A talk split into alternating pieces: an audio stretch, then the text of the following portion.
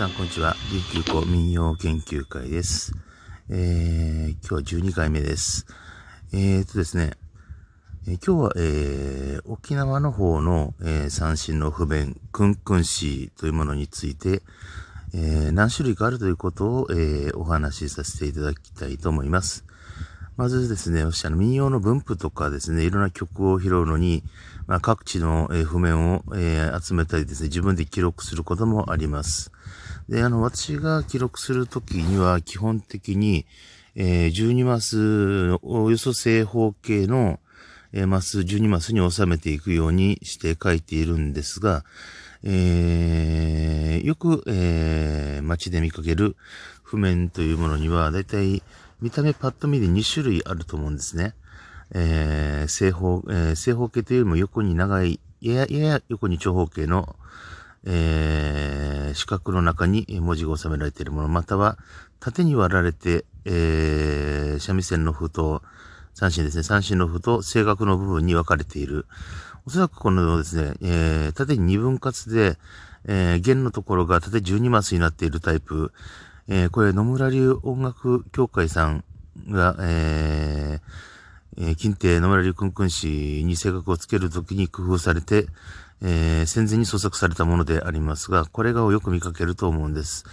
えっ、ー、とですね、この譜面というのが今大体オーソドックスなものになっていると思います。で、その次くらいに来るのが野村流、えー、音楽保存会、保存会ですかね、えー、さんの、えー、書き方の、え、横やや長方形で、えー、縦12マスで、えー、左側に、えー、弦楽、右側に声楽が収められている。その譜面というのが、まあ、2番手くらいに来るんじゃないかなと思います。そしてですね、あとですね、たまに、えー、見かけるものとして、えー、アフソ流の譜面というのがあります。アフソ流の場合、見た目の場合ですと、えー、野村流の保存会さんのものと同じように、えー、横長方形、で、長方形の、えー、12マスで、えー、左側、えー、弦楽、右側に正確となってるんですが、えー、アフソリルのものには、えっ、と、弦、えー、正確の、えー、高さを変えた、えー、記号がありません。えー、これはもうアフソリルさんの考え方、えー、そのものだと思うんです。えー、音楽というのは、えー、師匠のもとで、えー、直線並ぶものであって、えー、譜面に記するものでないという、え、ことでしょうか。えー、そういったものがあります。またですね、ちょっと変わったものとしてですね、でもこれはすごく合理的に考えたら使いやすいなと思うものがありまして、えー、野村流松村桃源会さんの譜面があります。これはですね、えー、およそ横に長方形の、えー、枠をですね、縦に16マス、え、並べて、えー、そして左側に、えー、三振の弦楽、右側に声楽と並んでいるわけですが、ちょっと松村桃源館さんには面白い法則がありまして、えー、その音楽の旋律というものが、え、途中で変わる、え、そこのところで開業なされます。なので、16マスの途中であっても、じゃあ12マス目で、え、その曲が、え、その曲の流れが、え、違う展開をする場合には、えー、開業のします。開業して次の、えー、行に流れていきます。また、えー、1段落目、2段落目みたいな形で、一つの旋律が終了するごとにですね、上に、えー、行が振ってありまし、えー、行に、行の番号が振ってある上にですね、えー、赤線で区切って、えー、ここのブロック、ここのブロックというような形で組まれていたりします。なので、えー、その曲の構造がすごくわかりやすかったりします。えー、形としてはそうですね。また、えー、声楽風などの譜面、えー、記号などは団体さんごとによって、えー、異なったりしますが、野村音楽協会さんと伝統音楽協会さんは、元々の、えー、譜面をシェアされているせいか、えー、記号との使い方ですね。ねの関係で見方が、えー、全く、えー、同じようになっています。えー、またですね、音楽協会さんの方に関、えー、音楽保存会さんに関しては、えー、声楽の記号が、え、の書き方が、え、違っているので、え、音楽協会さんの、え、や伝伝伝統音楽協会さんが使っている譜面の正確な読み方では読めなかったり、え、する場合があります。またですね、えー、っと、野村流松村桃源会さんの方も、やはり、えー、っと、あのー、この、えー、現在使われているクンクンシー譜面を作られた宮城詩集というものすごい先生がですね、えー、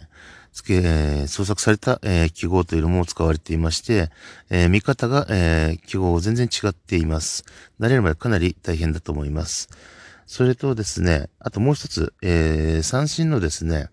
えー、弦の、えー、記号の、えー、記録の仕方なんですが、えーと、それに関してなんですけれども、野村流の方の、えー、世の中出回ってる譜面というのはほとんどですね、野村流くんくん氏の絵に従ってるような書き方になっているのが多いと思います。えっ、ー、と、本屋さんで売ってるような、えー、くんくんしを使った、くんしの記号を使ったですね符号ですね。使った譜面に関しましても、えー、弦の方の、えー、えー、位置の壺の記号というのは、野村流式のものばかりです。で、えー、アフソ流式とどう違うかと言いますと、まずですね、野村流のですね、えっ、と、記号ってのはもうあの、まあ、愛、オツ、ロー、シ、上中、尺、こうでずっと行くわけです。下の方に行くと、まあ、えー、右にですね、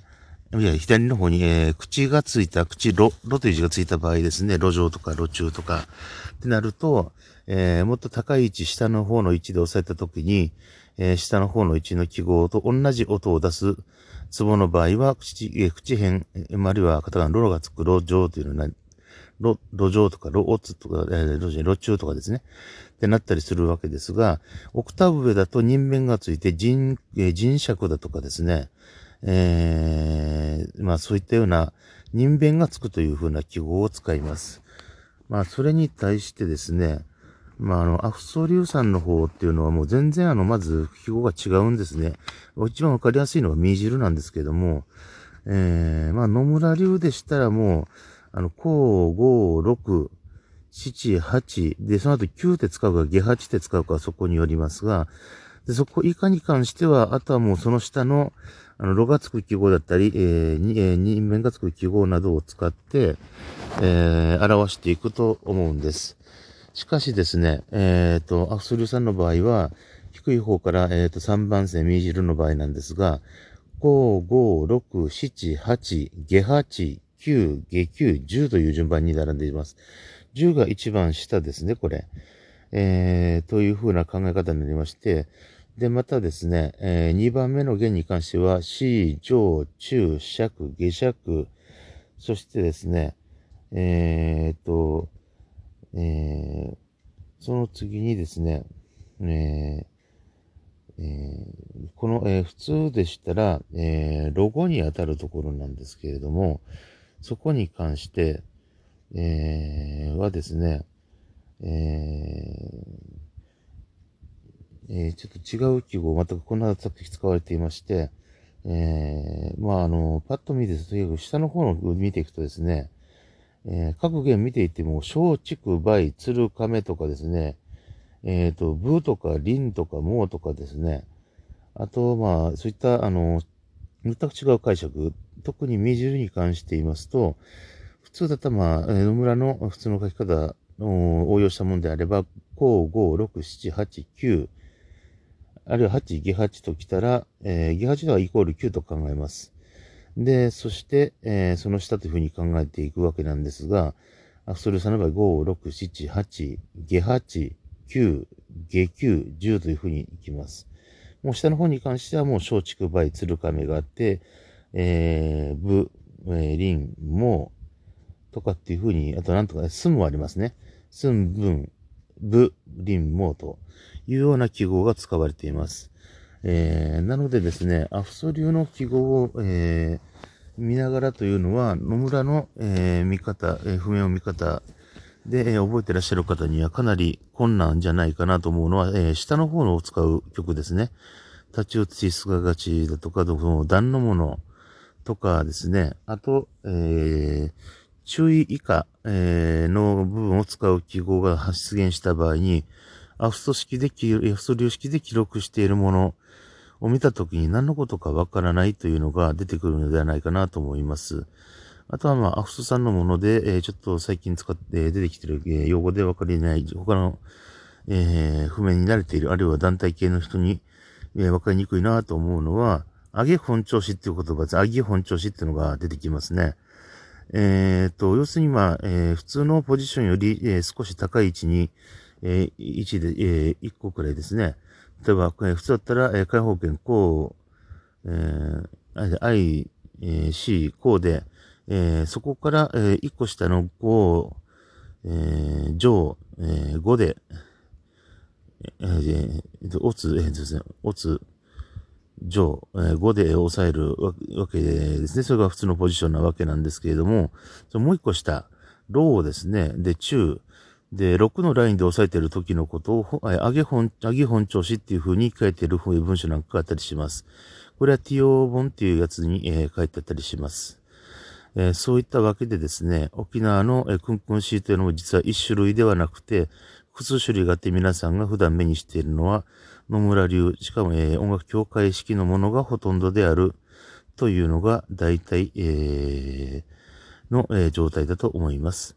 えー、そういったわけで、え、今回12回はこの辺で終わりにしたいと思います。えー、それでは、皆さん次回お会いしましょう。